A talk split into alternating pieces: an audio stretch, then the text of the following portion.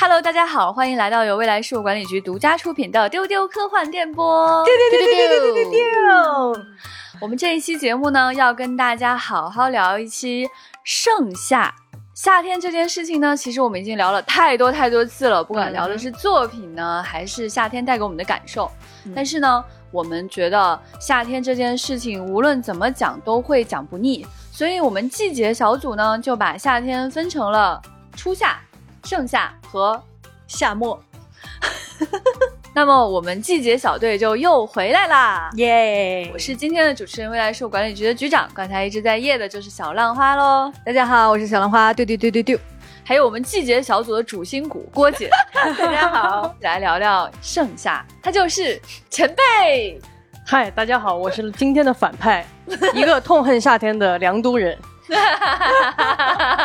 没有想到我们今天有一种辩论赛的感觉。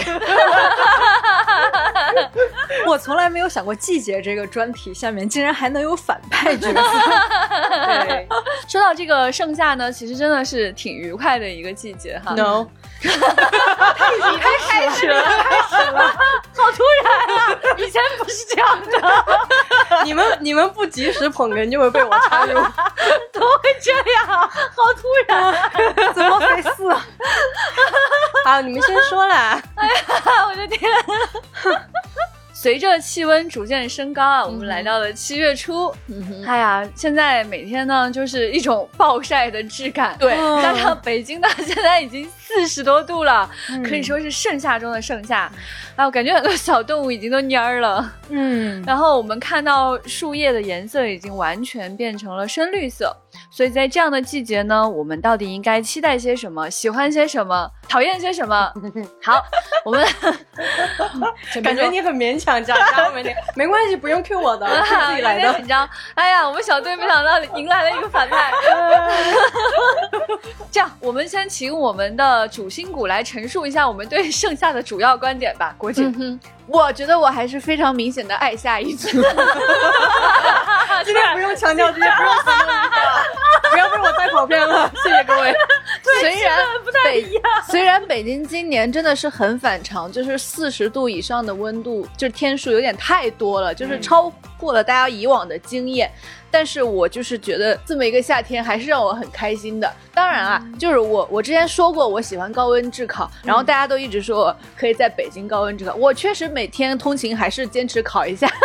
但是呃，想跟大家说的是，中暑真的是很可怕，所以说如果你不喜欢非常炎热的时候，你就一定要在室内躲起来。嗯然后这个健康还是很重要的。然后对于我这种呃可以耐得住一些呃。短时间的高温炙烤人来说，盛夏的时候，我有一个非常非常喜欢的东西，就是荷花。哦，因为因为荷花它必须是在非常炎热、非常暴晒、那个太阳最足的时候，你去看。它才是状态最好的时候，就是你人确实已经很蔫儿啊，可能你撑着太阳伞或者你戴着太阳帽去看的时候，可能你不能在室外待太久。但是那个时候的荷花，它确实是状态非常好的时候，荷叶是铺满整个湖面的，然后荷花也都盛开的非常好，而且就是神奇的是。你在手机里面把它拍下来之后，你回去看这个照片是会有很降温的效果的。哦，就是你从那个照片上看荷花，你不会感受到我是在四十度的时候拍下这个照片的。嗯，啊，好厉害！对，所以如果对我来说，如果夏天没有看荷花，就是白过。是，每年有个仪式感，就一定要去找个公园去看荷花。嗯，郭姐在荷花这个方面确实可谓是专家。我那天还专门在群里请教莲花跟荷花的区别。郭姐给我扔了一些知识以后，还来考我，又扔了一张图，说这个是莲花还是荷花？而且我们湖北人对于荷花确实是很有执念，就你看到荷花就会想到它下面会结出莲藕。嗯，湖北人湖北魂。哦，这样子啊，所以湖北人很喜欢吃莲藕啊。对对对，他们的莲藕很有名的，湖北的藕是最好的。我不知道别人啊，我们就会有一种看到荷荷花就会有一种回家的那种感觉，因为因为就是马上联想到藕。对，哎，说起来，我前两天吃了那个新鲜的莲子，就是这个对我来说也是夏天的一种，这个好，就是很有夏天的那个感觉的一种。对对对，就虽然好像没吃个啥，但是你拿这个莲蓬在那抠半天出来，不会啊，它很香啊。就小小的嘛，不会啊，很香，清新清甜。哎，你看你已经往夏天开始倒。对呀、是这样的，朋友们，我不是讨厌夏天，我 我告我一会儿会告诉你们，我们凉都人是怎么过夏天的。好的嘛。嗯，那我想请郭姐说一下，这个短暂的高温炙烤到底是多长时间算短暂呢？二十分钟以内。啊好精准对，因为因为我我测试过我的，就是我如果在二十分钟到三十分钟之间是可以忍受的，但可能三十分钟以上我就会变黑。但是啊，有一些黑这个事情 不行，但是有一些皮肤敏感的朋友，他们十分钟就会晒伤，所以真的是要特别注意。对对，这个就是很分人的一件事情。嗯，说到这个小浪花啊，啊上次呢，你们还记不记得那个老千就讲过，说我们三个这个季节小队走在上海的街头，晚上还是那么热，我跟李不琛就觉得好热啊，然后他们俩垂头丧气。啊，对，郭姐就把我们俩叫到路边训话，然后还留下了这种历史照片，对在上海的衡山路被训话。对，然后那，那么被训话之后，小浪花有没有重整旗鼓，享受夏天呢？嗯，怎么说呢？我觉得随着年龄的增长啊，不太耐晒了。就是 因为那天我和军长在出差的路上，我们就聊起来，其实小时候大家都是很抗晒的，对就是对长时间的暴露在这种夏天的阳光下是无所畏惧的。然后呢，我就记得我小时候看过一个电视剧叫《女子特警队》，哟，对，嗯，那个时候就非常非常憧憬这个职业，而且他他们就会有很多训练的场景嘛，严寒酷暑的。嗯当时我就想，那会儿我很小，就比如放暑假的时候，我就会想，是不是我也训练自己，我以后就可以成为一个女子特警？对，嗯然后我我训练自己的方法就是，啊，在暴晒的。露天的地方打坐，你好，你好奇怪好奇！怪哦，就是感觉给自己一些鼓励大家学习哦。给自己一些身体的锻炼。但是但是为什么是打坐，而不是比如说对呀跑步或者是对呀、就一些暴汗的行为也可以。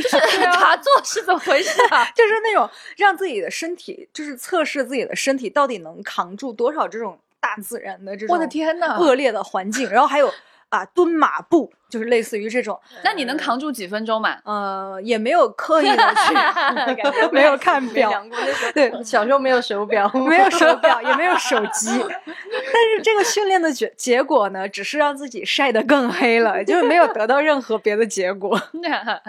刚小浪花就说到说小时候可能会更精晒一些，嗯现在好像就。没有那么金晒，因为经常上班啊什么就在空调房间里，然后出去嗯。晒一会儿就觉得、啊我不行了，我好热啊，对，就很虚脱。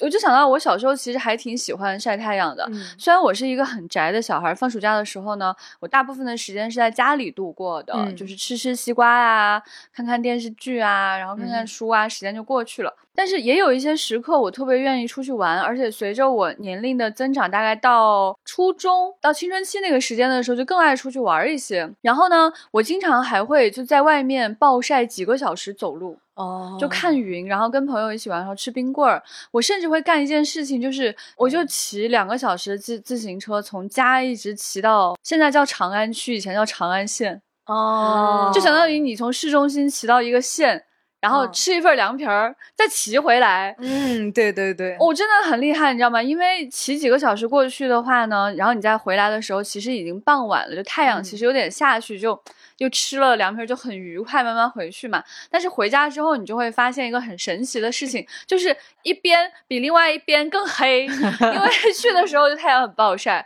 所以我我整个暑假过完了之后听懂，啥意思，哪边儿？是迎着太阳的左右脸不一样吗？对，就左右胳膊、左右脸、哦看起来不一样颜色，就是因为你骑过去的时候太暴晒了，回来的时候太阳下去了，那半边没有晒匀，哦，是 渐变的，真的不一样，把两个手放在一起，颜色是不一样的。对我就是整个夏天玩的很开心嘛，然后后来就是甚至跟同学去看球。其实我真的不是一个足球爱好者，但是我觉得去看陕西队的球是特别热闹的一件事情，嗯因为我们陕西队的球迷很厉害，就他在全场大家都会就是。那种热浪般的掌声、吼声，然后还会有几个大汉光着膀子，拿着那种大鼓在那边敲鼓，给鼓点儿。所以整个夏天过完了之后呢，我回到家里就六亲不认。开学的时候，同学都有一种你谁？这种感觉，我今天跟小浪花说，我说这是我的盛夏涂装 对，你是特容易被晒黑的。我很容易被晒黑，我真的是一天在外面走一小会儿就晒黑了。嗯马上你们就不认识我了。为什么我一开始都没有觉得这么明显？后来是学会化妆之后，化妆师跟我说，你只要出去一趟回来，你色号就不一样了。哦，就是这么的明显。所以其实后来呢，我就对晒黑这个事情就很释然了。嗯女孩子真的是很不愿意晒黑，我也曾经尝试过一些美白产品，后来我觉得啊，晒黑就晒黑了吧。坦然面对自己的肤色，心情会愉快更多。对这个就是夏天赋予我的颜色。嗯哼，对，嗯但你还会白回去。到冬天慢慢就好了，就捂一捂又好了。嗯，嗯。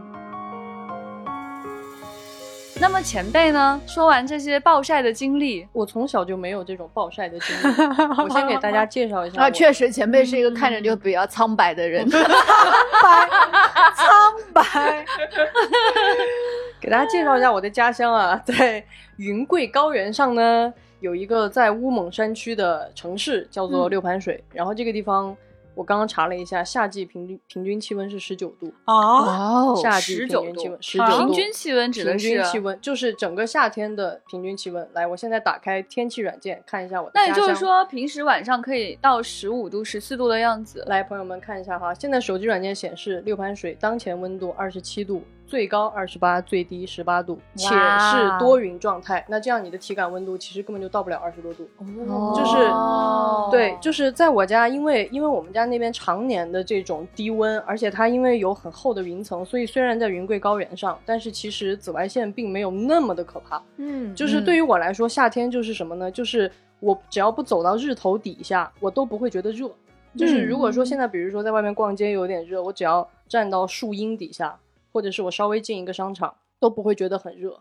我小的时候对高温的理解啊，到二十七度我就觉得这个是高温，啊好热啊天哪。对，因为因为因为因为贵阳比水城会热一点嘛，然后我有亲戚在贵阳嘛，有的时候他们就会说，哎呀，贵阳热的要热的要死，受不了了，最最近二十八九度，然后我们这边的亲戚就会说，哎，你回来避暑吧。所以我真的从小对高温这个事情我是毫无经验的，完全不了解，甚至到什么程度啊，就是我是上了大学以后。我才第一次使用空调及凉席这种东西，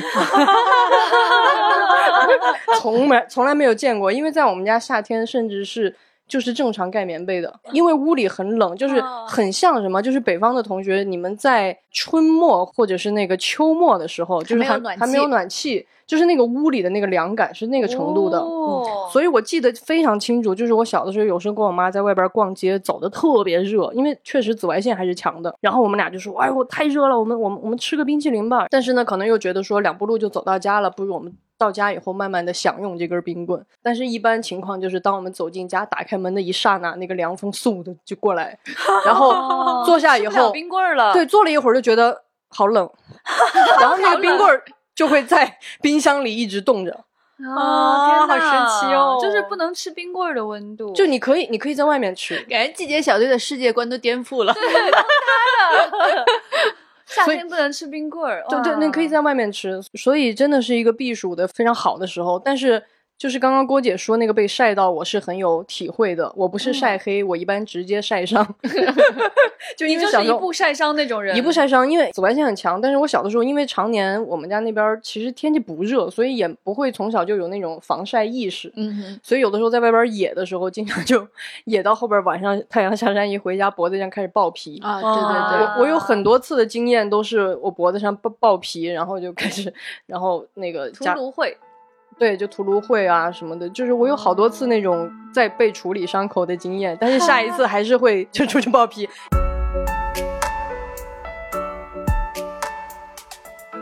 好，那么时间来到了二零二三年，走在了四十五度的街头，前辈感觉如何啊？我我不骗你们，你去看我的朋友圈，我至少发过两次，就是我真的只要走在那种烈日底下，嗯，超过一两分钟，其实其实有一次真的就是才五月份，我拖着行李箱出差，但那天真的特别热，三十多度吧。然后我拖着行李箱从我家走到大门口去坐车的那个瞬间，我就很想哭。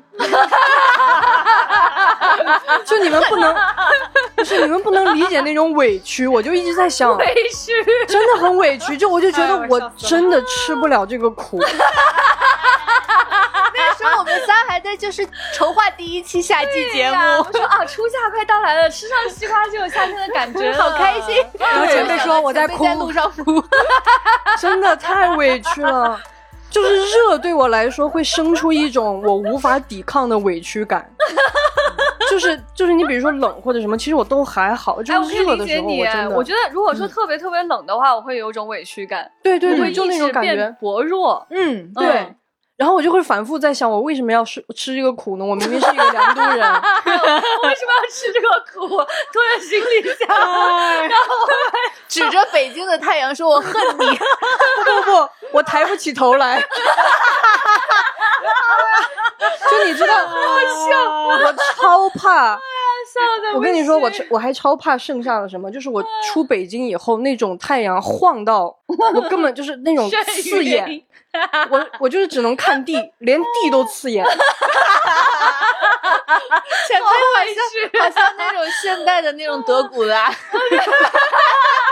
我们现在就把他拉到那个地面上，让他崩溃，又苍白又不能看太阳，苍白地面也不能看。一看太阳就哭。真的太可怕了。所以其实，在北京，我后来上大学，夏天给过我很多震撼。我记得我妈以前就特别喜欢暑假的时候来来找我，就是我、嗯我后来租租了一个房子在，那个房子在一层，外面还有个小院子。后来你妈妈也委屈，不不不不不，我妈不委屈。首先，因为我妈妈其实身体会比较弱一点，所以其实她在我们那边常年湿寒，她其实身体不太舒服。嗯哼，所以她到了北京以后，我跟你说，她最喜欢的是什么？嗯她最喜欢在北京晒被子，竟然两个小时以后全部干透。啊对对对真是这点好，对，就是对于一个南方人，被子晾了一个星期以后还是润的。嗯，他就对对对。觉得哇太开心了，所以他每次一到北京，那个感觉，对他一到北京，我家的洗衣机就不曾停下，嗯。他就会把所有东西都翻出来洗，翻出来晾，然后就享受那个太阳的那个，哎，说真的，这个好哎，嗯，就是我觉得夏天的时候，你洗夏天衣服它也很薄嘛，嗯对它甚至可能两个小时都要不了，你晾那半个小时，对啊你就可以穿上了，而且上面还有太阳的香味。对对，而这时候就是我们，我们就是感谢天，感谢大地，然后前辈就在那里再哭了，再哭了。我到北京以后，我在偏夏天的时候，因为暑假会放假嘛，但是我在快要接近夏天的时候，在宿舍晾东西，我就会惊奇的发现，我不喜欢穿那个衣服的质感，因为比如说我晾了一件 T 恤，它会很硬，啊，这是这是，就穿上是硌的，我觉得，哎呀，好难受。这个事儿也是是它就是很展，然后你也可以揉一下，它就会变得蓬松了。It's different。就总之，这些都是夏天给我带来的很多的震撼。就是我在就是小时候还是觉得说，哎，适应一下夏天，享受一下夏天。现在就是我不吃这个苦了，再见。他好特别哦。我觉得其实夏天虽然说有暴晒这件事情啊，但是除了暴晒之外呢，其实还有很多很美好的事情。对呀，嗯嗯，而且在外面暴晒的时候有一个很大的优点，就是阳光真的非常好，嗯，它有给人一种很积极的。向上的一种感受，而且很热烈，你好像总想做点什么，这种积极的心情。所以以前呢，我觉得放暑假的时候，我最喜欢的就是说，总觉得要找一件事情来做，嗯好像要开启一种新的人生这样的一种心理状态。然后在屋里呢，你也可以感受到说，哎，外面有很充足的阳光的时候的，你在屋里去做任何一件事情，你的心境都会不同。嗯，不管是读会儿书啊，还是吃个东西啊，还是跟朋友一起玩啊，那种向上的、那种美好的，下一秒会变得更嗯，对，明亮的这种感受是跟别的季节完全不一样的感受。对啊，而且夏天的白天很长，你会觉得这一天的时间变得更长了，可以做很多事情。嗯。实际上也没有做什么事啦，只是一种嗯。很微妙的感受。对对对，嗯，我想起来了，我小时候唯一期盼夏天有一件事情，就因为我们家真的太凉快了。就是这些年，如果大家再去六盘水，温度已经没有我小的时候低了，就它的温度比以前高了。我记得我小学的时候，因为我很喜欢，就是用我们的方言喊叫穿短打，就是短袖短裤嘛。嗯，但是我小的时候，我印象里就是我得在很偶尔的那么几天，在出大太阳的时候，要求我妈妈才可以穿短袖短裤。哦因为会很冷，所以在那个偶尔的那几天，我就会很珍惜可以穿穿短打的时节。哦但是一般来说，妈妈就会还会给我带一个衣服，因为很可能太阳落山以后就又凉下来了。哦，所以在北京这样的高温天气，想穿什么穿什么，真是太愉快了。嗯，而且我夏天就很喜欢穿各种凉拖、凉哎鞋。是的，我们办公室还有过很荒谬的对话，就是大家在讨论商务凉鞋有哪些。商务凉鞋，我人生商务凉鞋，我人生第一次穿凉鞋是我大四的时候，凉拖，嗯就是从没穿过。对，商务凉拖有什么款式？可能就是皮质的会好一些吧，就是啊因为、因为原来大家就觉得夏天穿凉拖呃比较舒服，但是呢，如果有一天要跟合作方开会，你会觉得穿个人字拖好像不太正式，那大家就绞尽脑汁找一些看起来商务的凉拖。人字拖好像是有点那个哈，像 Crocs 啊什么那种啊，嗯。穿到脚上就有一种在休闲的感觉。对对对，嗯，但我觉得夏天还有一个很美好的地方，就我刚刚看到郭姐就是涂了脚上的指甲油，哎，这个感觉就很美好。当你所有的指头都释放出来的时候，你就可以给它涂上漂亮的颜色了，对，脚丫子就很自由。啊，还可以美美的。对，嗯而且夏天穿凉拖还有一个时段是让我觉得特别舒服的，就是一般傍晚或者晚上，就是穿个踏板拖鞋下楼扔垃圾，然后顺便在附近溜达一下，就有一点温度下去了，嗯然后你的脚丫子很自由，然后走在路上就会觉得格外的放松。对，我觉得北京有这点好，就是它虽然白天有高温炙烤，但是到了晚上，它凉风一定会起来。嗯温度一定会下去，是的，会凉快很多。这一点其实西安也是这样子的，我第一次吹到这种热的风的时候，我整个人也是很震撼的。就怎么会有风的体感温度是热的？热乎乎的。但是，其实呃，北方的话会有这种天气，就是在白天，不管你温度有多高，到了晚上温度总会降下去去一些的时候，你就会有这样的心理期待，你就会觉得到了晚上一定会凉快，然后你就可以一定会去，也就是你到了晚上一定可以去乘凉这种感受。嗯，总有一个开窗会觉得舒服的时刻。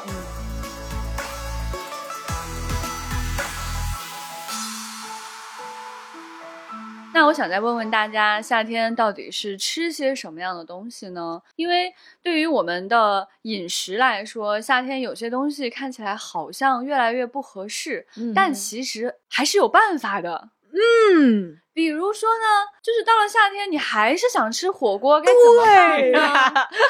哎，四川人来了，哎呀，你看他这个就，哎呀，哎呀，有备而来，有备而来。在搓手。对，就是夏天是最适合吃火锅。哎，没有，一年四季都很适合吃夏火锅。天最适合吃火锅。对，就是那个东西，它随着这种沸腾的温度、沸腾的锅，不觉得它们很贴合吗？它们好默契哦。好默契，就太阳跟火锅吃出了沸腾的小浪花。对小浪花到了就是夏天是红色的，对，夏天吃火锅呢，在我们老家，它有一种嗯，算是限定搭配吧。我我们那儿夏天一般火锅店，它会送你一壶老鹰茶，那个鹰是树荫的鹰。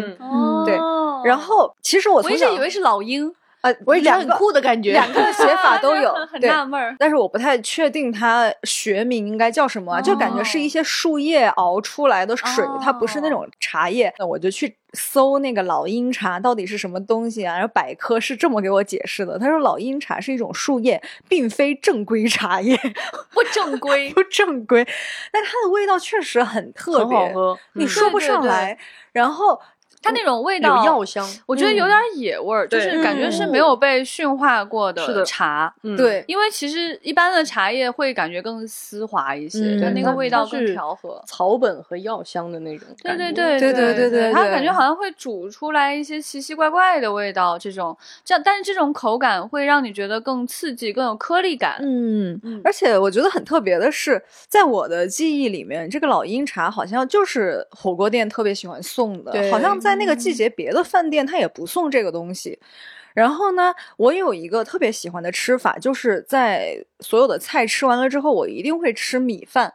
但是在夏天，我就会把那一杯放凉了的老鹰茶泡在饭里，哇然后就着锅里边已经煮剩了菜，尤其是你要一盘豆芽，那个豆芽可能是在里边已经熬煮了很久的，然后用那个热腾腾的、吸满了辣油的豆芽去下那一碗凉茶泡的米饭。我就川茶泡饭，我觉得那个对我来说就是夏天的口感。嗯，这个安利到我了。啊，这个听起来很好吃，很没有试过。对我就欢迎大家夏天去四川、去重庆去尝试这种吃法，我非常非常推荐。嗯，是一种小浪花特调。就就听到你们讲这些事情，我就更加觉得火锅是一种魔药学。对说到这个吃的东西呢，小浪花如数家珍，停不下还有还有还有，对，因为对于我来说，我总觉得到了就是放暑假的时候，一整天都在外面玩，就好你好几顿饭都在外面吃的，到晚上一定要吃一个什么东西呢？叫夜啤酒。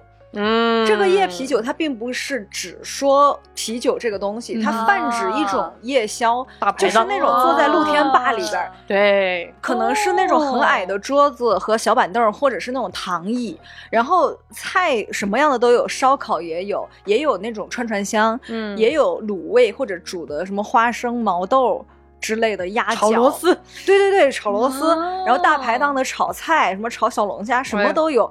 然后到夏天的时候，晚上其实四川还是蛮热的，但是你在那种有一点热的夜晚，然后空地里面都是人在吃各种各样的东西，啊，这个也是我对夏天记忆很不可或缺的一个部分。嗯，因为我好像非常小的时候，就是刚记事的时候，我夏天的记忆就是被我爸爸妈妈带着在那种空地上吃 夜宵，对，然后他们就会给我喝健力宝，嗯，哦健力宝，哦，他们喝啤酒，你他们喝啤酒，对对对，嗯 啊，好有意思。这个部分非常有同感。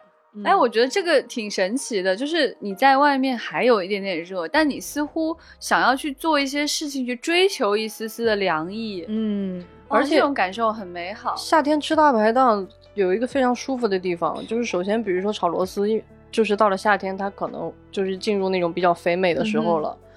而且你在夏天在大排档上吃东西，你可以节奏很慢，因为它不会凉。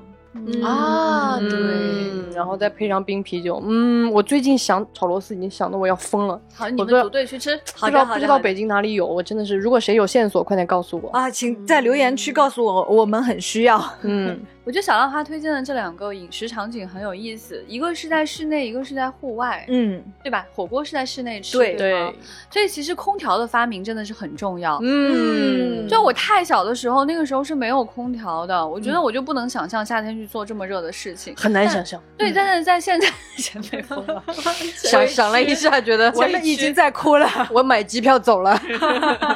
对，就是现在的话呢，你就可以吹着很冷很冷的空调，嗯然后去吃东西。嗯但与此同时，就会比冬天多一些自由，因为在冬天你在四川吃火锅啊，其实你真的是你至少是要穿着毛衣的。嗯对至少 at least 的，你肯定有可能你还要穿着羽绒服或者穿着大衣，就是你身上穿了很多很厚重的东西，很沉重，然后去吃火锅然后那些东西又很吸味儿，对对对对你你心里的那个焦虑就是一层一层的，其实还是有些难受。但是夏天的时候呢，你就会觉得你哎什么身段也很自由，夹个菜什么的也很自由，对对对。然后大家一起聊天的那个氛围也就更昂扬一些。嗯。哎，在这种条件下一起吃吃火锅，感觉很好，而且你心里没有负担的是，今天就穿了一件 T 恤，回去扔在洗衣机里，立刻就没有味道了，真的嗯。太愉快了。说起夏天吃什么，我一直有一个小时候的记忆，因为我们家还是一个前提，就是太冷了，所以有一些东西呢，就是就比如说凉粉你的，前提跟我们全都不一样，对对对对对，就比如说吃凉粉、吃冰粉这种东西，就对我来说就绝对不会是冬天能做的事情，因为南方的冬天也没有很暖和嘛。嗯然后到夏天的时候，我我非常喜欢我们家那边有一个小地方叫狼岱，它产一种特别非常特殊的做法的凉粉，叫狼岱凉粉，它是酸口的，就是你在夏天的时候吃一碗凉粉，它那个汤是冰的。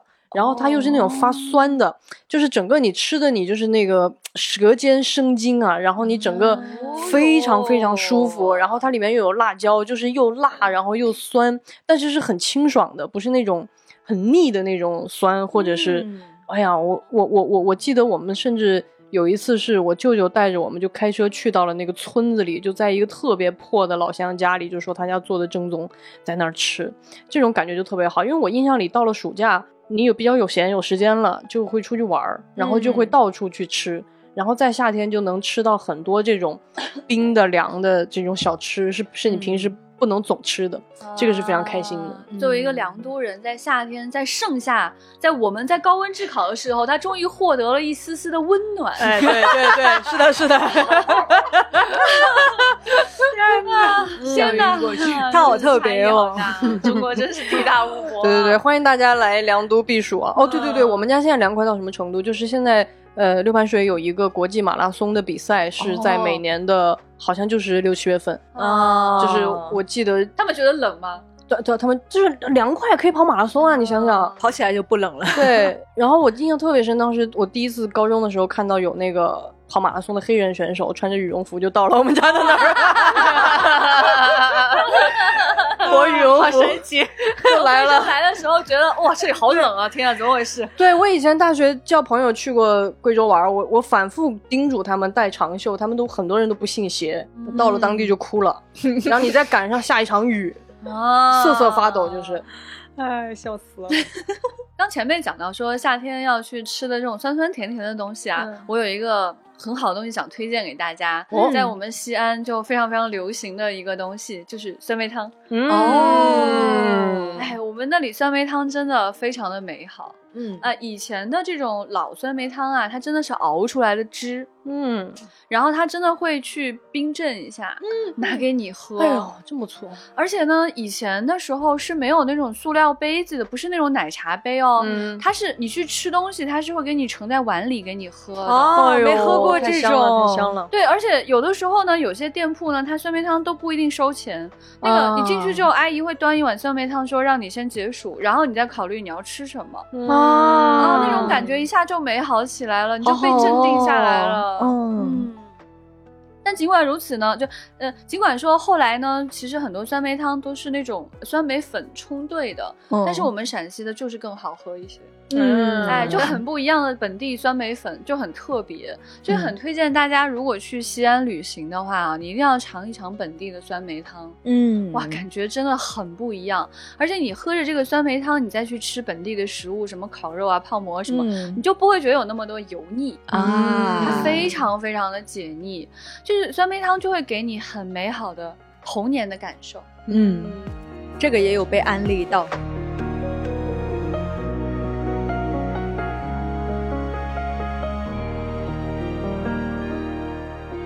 夏天还有很多很特别的水果，除了我们刚刚谈到的像西瓜呀、嗯什么这样的一些东西之外，哈，小浪花还有一些很特别的经历要跟大家分享。嗯，对于我来说，夏天很标志性的水果应该是葡萄、桃子和李子。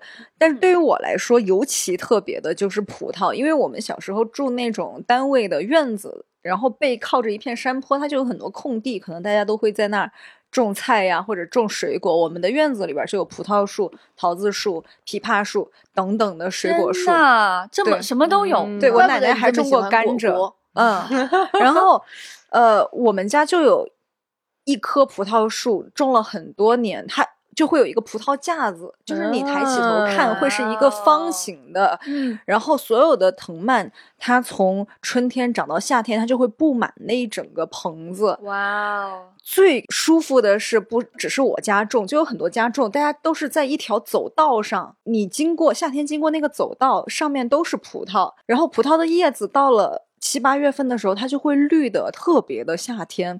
然后有的葡萄品种是紫色的，有的是绿色的，绿色然后上面的光又很强烈，所以你每天上下学或者出门回家，你路过那一条走廊的时候，你都会觉得太夏天了。那个果子就哦是一串晶莹透亮的，在那里发着光。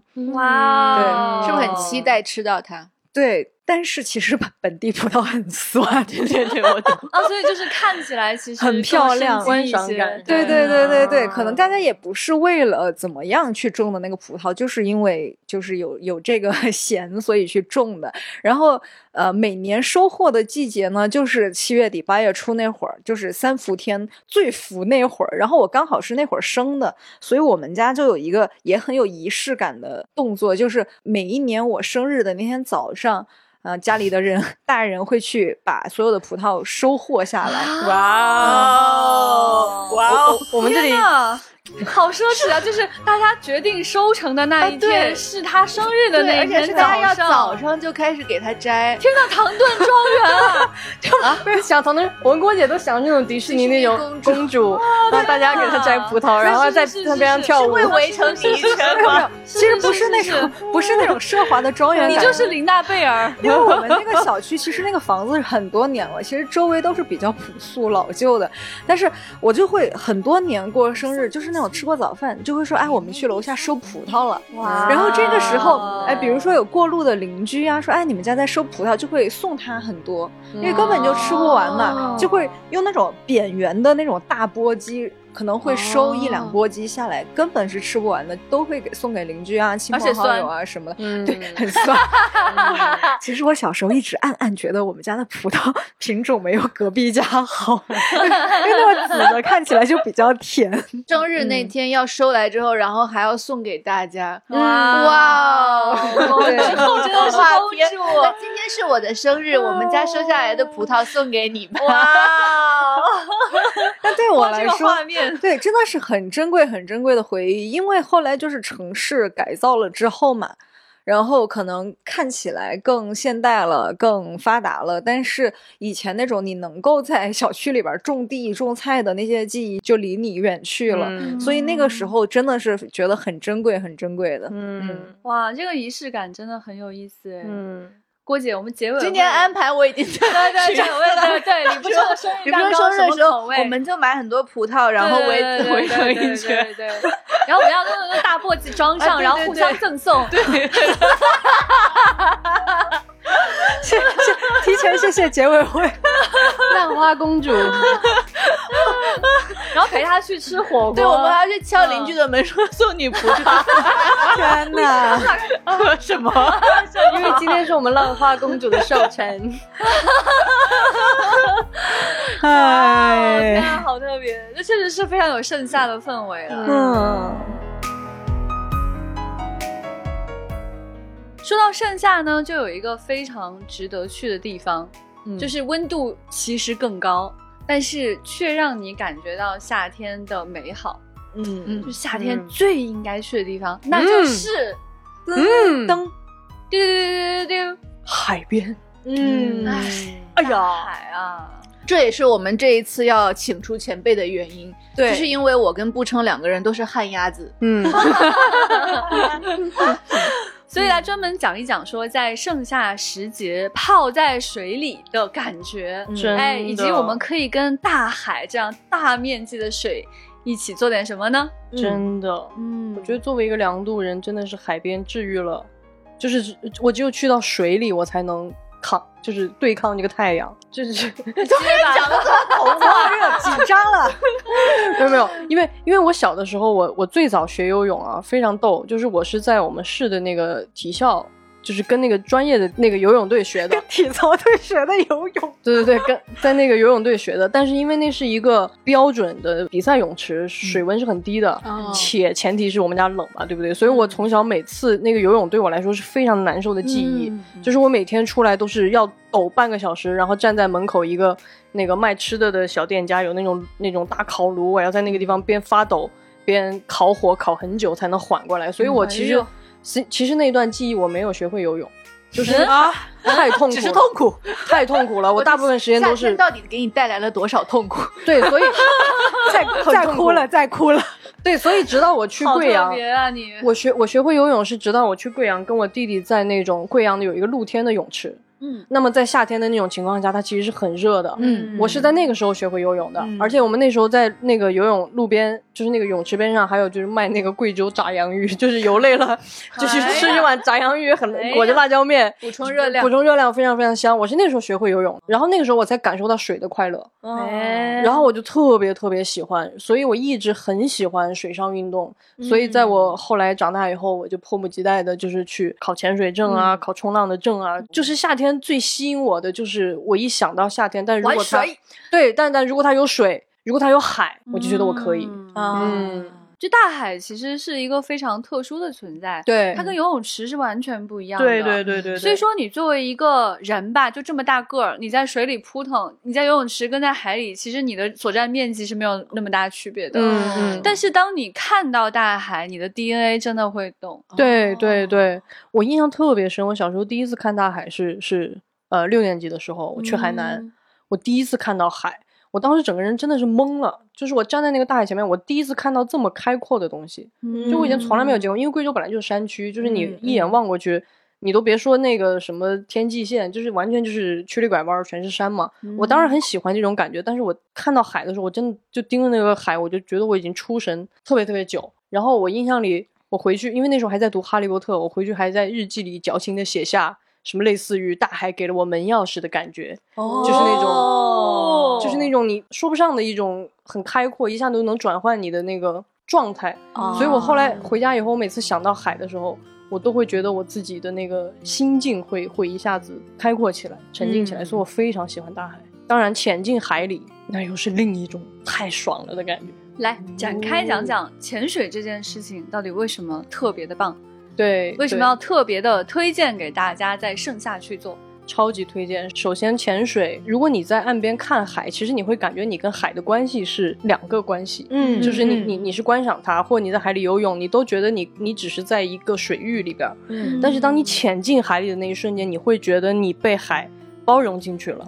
你会突然觉得你跟周围的鱼、跟那些珊瑚、什么石头，你会觉得你们是一体的，你们都是这个大海当中的成分。嗯说对是这种对感觉，是的。对对。嗯，而且我最迷恋的就是潜水进入海水的那个瞬间，那个感觉其实很，我一直觉得很像宇航员进太空的感觉。哦。因为比如说我们坐在船边，用那种背过去倒，就是能想象吗？就是倒过去倒的背前。对背背潜的那个姿势，其实你在做之前你会有点害怕，因为、嗯。因为人往背后倒总是觉得很很可怕的。嗯。但是当你去的那一瞬间，你的耳朵会明显的先是听到轰的水声，然后马上当你的耳朵被海水淹没以后，外面的声音一下就消失了。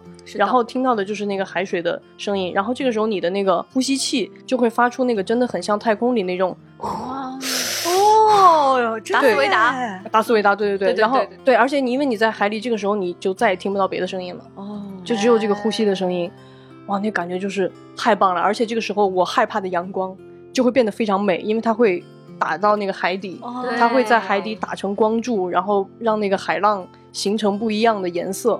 哎呦，只有这种瞬间，我是爱阳光的。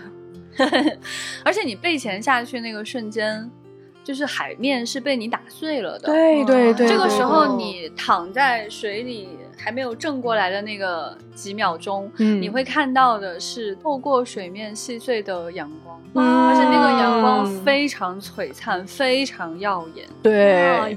听描述都已经觉得很美了，而且我觉得前辈的描述真的好像就是进入到宇宙里边的感觉啊，就是进另一个世界，哦，就是另一个世界。就是宇宙旅行的感觉，哦就是如果你在地球上，你在陆地上走，你就是陆地的生物；嗯，你去海洋里，你就是另外一种生物了。，对，所以当年从海里走出来那些东西呢，我也不明白他们在想什么。为啥要上岸？我的祖先为什么要上岸？回去，就是这种感觉。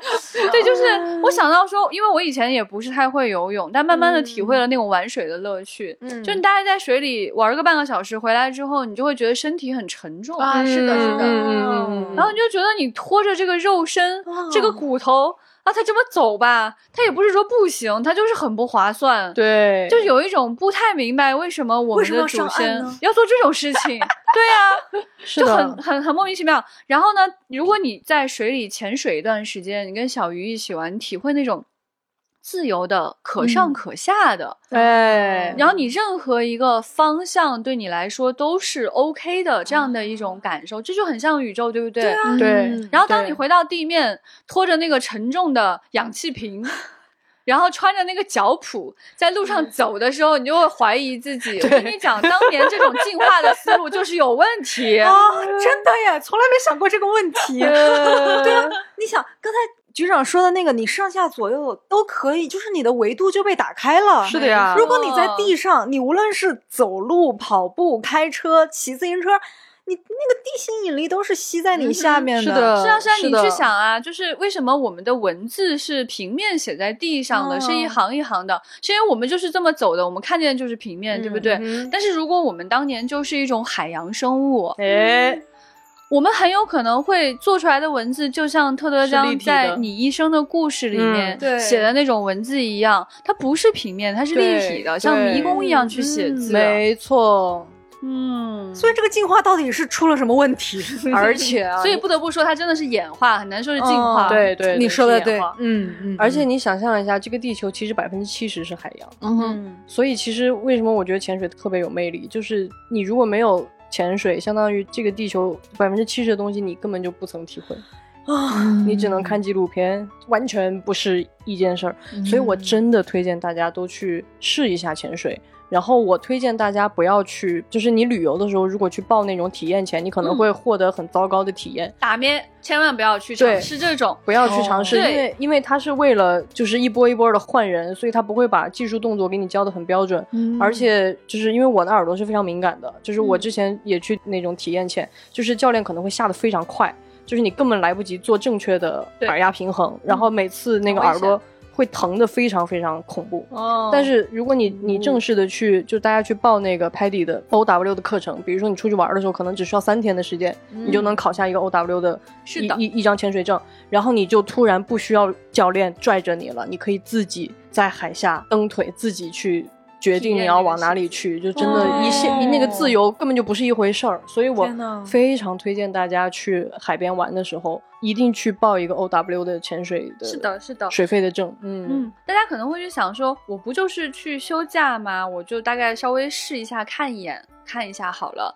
然后等我有心情了，我再慢慢去学习。听起来嗯好像是个、学习，好像是很沉重的事，其实哦完全不是，完全不。是，因为如果你去旅行的时候，他拖你下水玩一下，哈，嗯，很危险。对哦对，因为你其实哦三天时间学习的大部分内容是安全措施，对，的，就是假如这样，那么我应该怎样？假如那样，我又应该怎么样？哦是的，基本上就是这种训练，而且它会让你反复去尝试，因为这些动作都很简单，让你反复尝试，让你知道你在遇到危险的时候该做些什么。是的哦，这个很重要。很重所以说如果说你只是在旅游地稍微潜一下的话，那么这些安全的措施是没有人会教你的。嗯，嗯嗯，那么你自己也没有经过大量的心理啊各方面的这种建设，你突然被拖到水里，你的体验就是可能可能会，比如说恐惧或者危险性会大于它实质性的乐趣。是是是，而且更重要的是呀，这种非常临时的这种旅行体验，它往往去潜的那些地方呢，都没有教练能带你去看的地方漂亮。对对对，你旁边哦就大家都在拍照而已，就你下去就是会变成一个拍照，而不是一个真正的体验。我在海里游，我变成了一个嗯可以游动的生物。是的，你想想看，嗯你只要三天时间，其实都要不了三天时间，就一两天的时间，你马上就变成了一个跟这颗星球有更亲近感受的生物。对，嗯，然后我觉得，其实在这个星球上有特别多有趣的地方，就就可以去了。是比如，说，在学会潜水之前，我可能梦想中的地方都是一些文明古国吧，傻对吧？对，就很想我我的 dream list 里面可能就会有埃及啊、罗马呀、哦这样的一些地方，对吧？就想去这样的地方。就有了潜水证之后，我想去的地方就开始说变成什么呢？就是你会在 Paddy 的地图上找对他推荐的对潜点，对到底哪里到了水下会变得更漂亮。是的，是的。哦比如说，可能新西兰就在我的心目中就上升了。你还是可以去埃及，埃及的红海潜水非常棒。是，的，所以你想去的地方就不仅仅是说我去看一眼金字塔，而是我去看看他们海里面有什么。哦 Right 那你的整个世界完全被打开了。嗯是的，是的，而且就说我们在说在国内，你比如说你去海南玩的时候，你可能想的是人人人人人人人人人吧，对不对？然后或者吃些海鲜，仅此而已了。但是呢，如果你会潜水的话，你就嗯能看到中国海岸线下面到底有什么。嗯，哦，另一个世界。对，真的真的哦，强烈推荐。所以你可以先简单学一下游泳。而且为什么一定嗯要在夏天、或者说盛夏推荐给大家哈？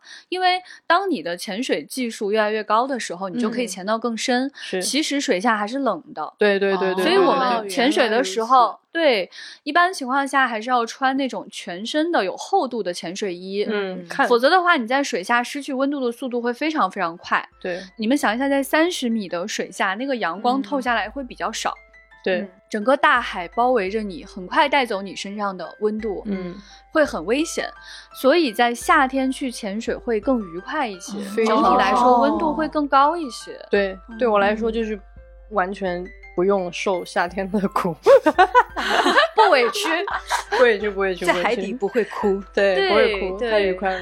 哦，而且它两种潜水方式都很有意思哈。嗯如果你背着水费的话，一种方式呢就是刚前辈讲的这种背潜，就是你嗯坐在船沿上，嗯然后你就是一整个咕噜进去。对，嗯这种感觉像是什么呢？好像是不恰当的比喻啊，就好像你在跟大海做一次团建，你要学会信任它，然后躺下去那个瞬间，意想不到。你要相信它呀，嗯你要相信它能接得住你，那种放松的感觉一下就上来了。嗯，哦还有一种是跨步数，呃，还有一种是跨步式入水，嗯就是你站在船沿上一步踩进去。对，如果那个水很轻，看起来很像跳楼。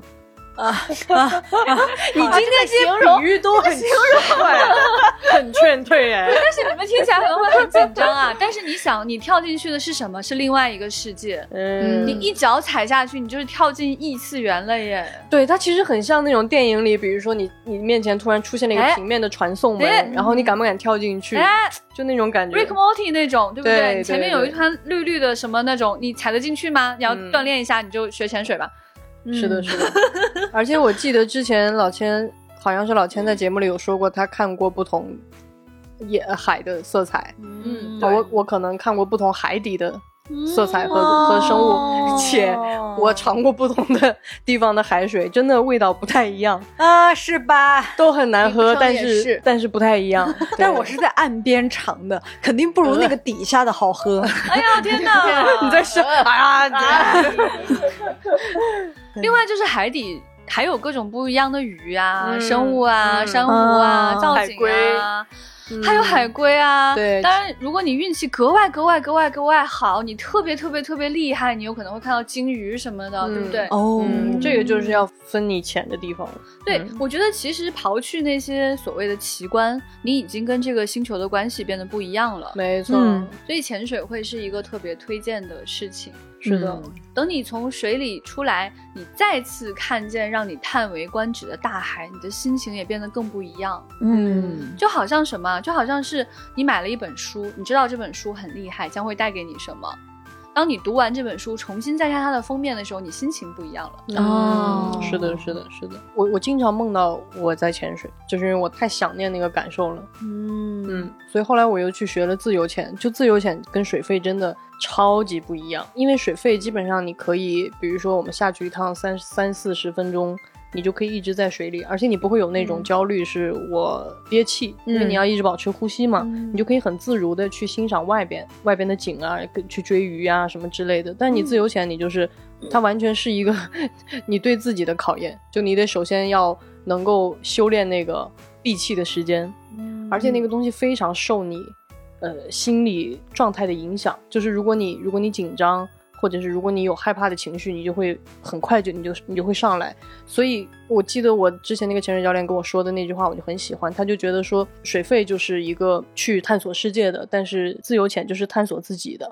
哦啊，就相当于你在那个极端的环，它其实可以算极端环境了，就是你不能呼吸，然后可能会有危险。但在那个情况，你你要探索你自己能不能让自己的那个身心进入一种很平静的状态，让你的呼吸变得非常慢，然后你可以你的整个心率会下降，你就可以平静的在海底下去欣赏。所以其实我有很多自由潜的玩的很好的朋友，他们会去那个经历，我就非常羡慕他们去追那个鲸鱼生宝宝。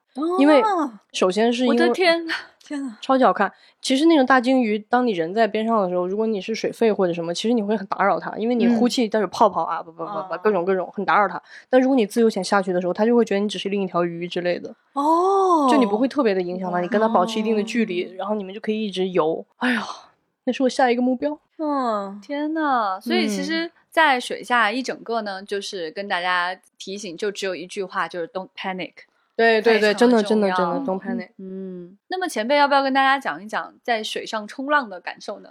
这个是不是就很不一样？完全不一样。就是冲浪，我觉得很安全的运动而已。就是因为如果你在路上玩滑板，你都会很担心摔下去很疼啊、哦 骨折呀。毕竟不是地面，对对对对对，但你在冲浪的时候，你掉下去就是稍微注意一点，不要呛水就就就还行。水会接住你。水会接住你，水会接住你。哦，神奇。嗯，但是但是冲浪，我觉得真的是，因为我还没有特别厉害，我只是浅浅的考了最初级的那个证，也没有超级的熟练。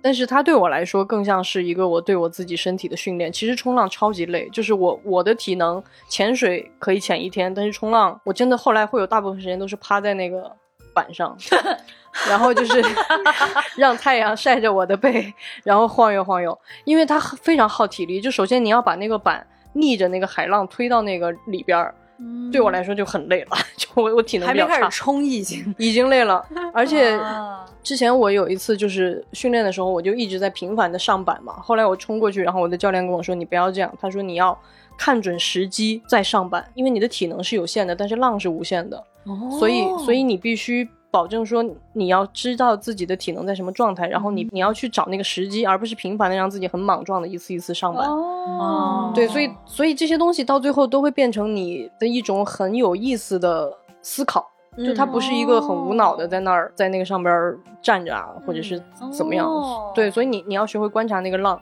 哇嗯、我觉得这些东西对我来说都是就是格外有趣的。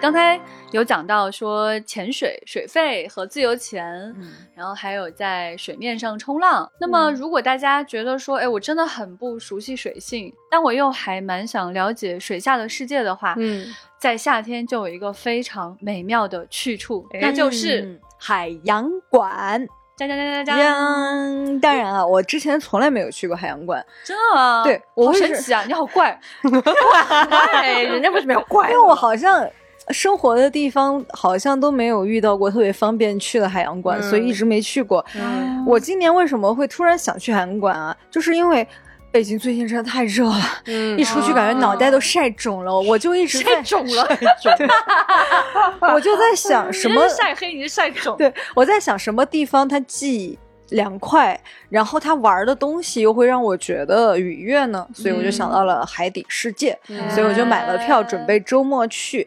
但是还没去，我之前只是会，比如说有时候看到那种水族缸，嗯然后小鱼在里边游，我就可以看很久很久，因为我觉得他，们在里面你要喜欢死了，我跟你讲，因为海洋馆都是穹顶，啊所以你对啊你会觉得你是在走进那个。啊，好期待啊！有你在里面过夜的那种海啊，对对对馆对对就仿佛，你在鱼缸里面。嗯水族馆真的是一个很美好的去处。我小的时候，西安有一个不太大的水族馆，我经常去看，它里面几乎就没有什么东西，我还是非常的嗯喜欢，就有一些鱼缸。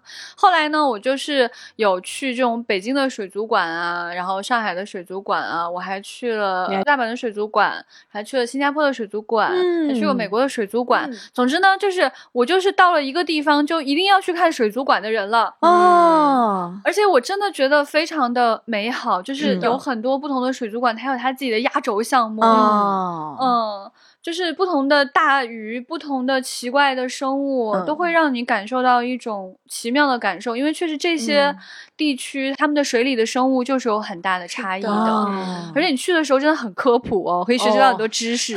就是，就当你去了水族馆之后，你也会觉得更亲近一些。这个时候嗯，你再去看一些海洋纪录片啊，跟海有关系的电影啊，心情也会变得不太一样。水族馆特别美好，但是还是要呼吁大家拒绝动物表演。对对对对嗯而且对，而且我们其实也希望水族馆能，就是除了给游客提供一种猎奇和观赏以外，更能以一种更科学的方式去安排这些动物的生存嗯环境。是的嗯。嗯，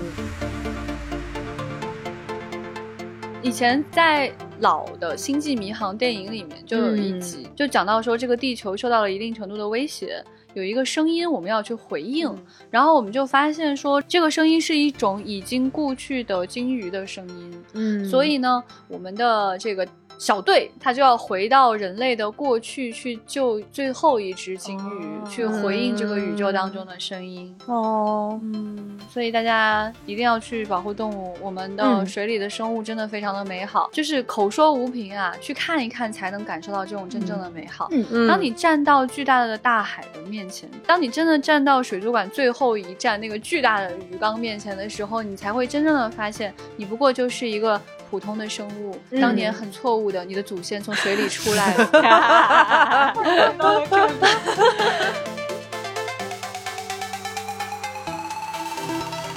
那好，那么在这个夏天呢，除了去水族馆之外呢，你还可以去参观一个室内的体验。嗯，那么这个体验是什么呢？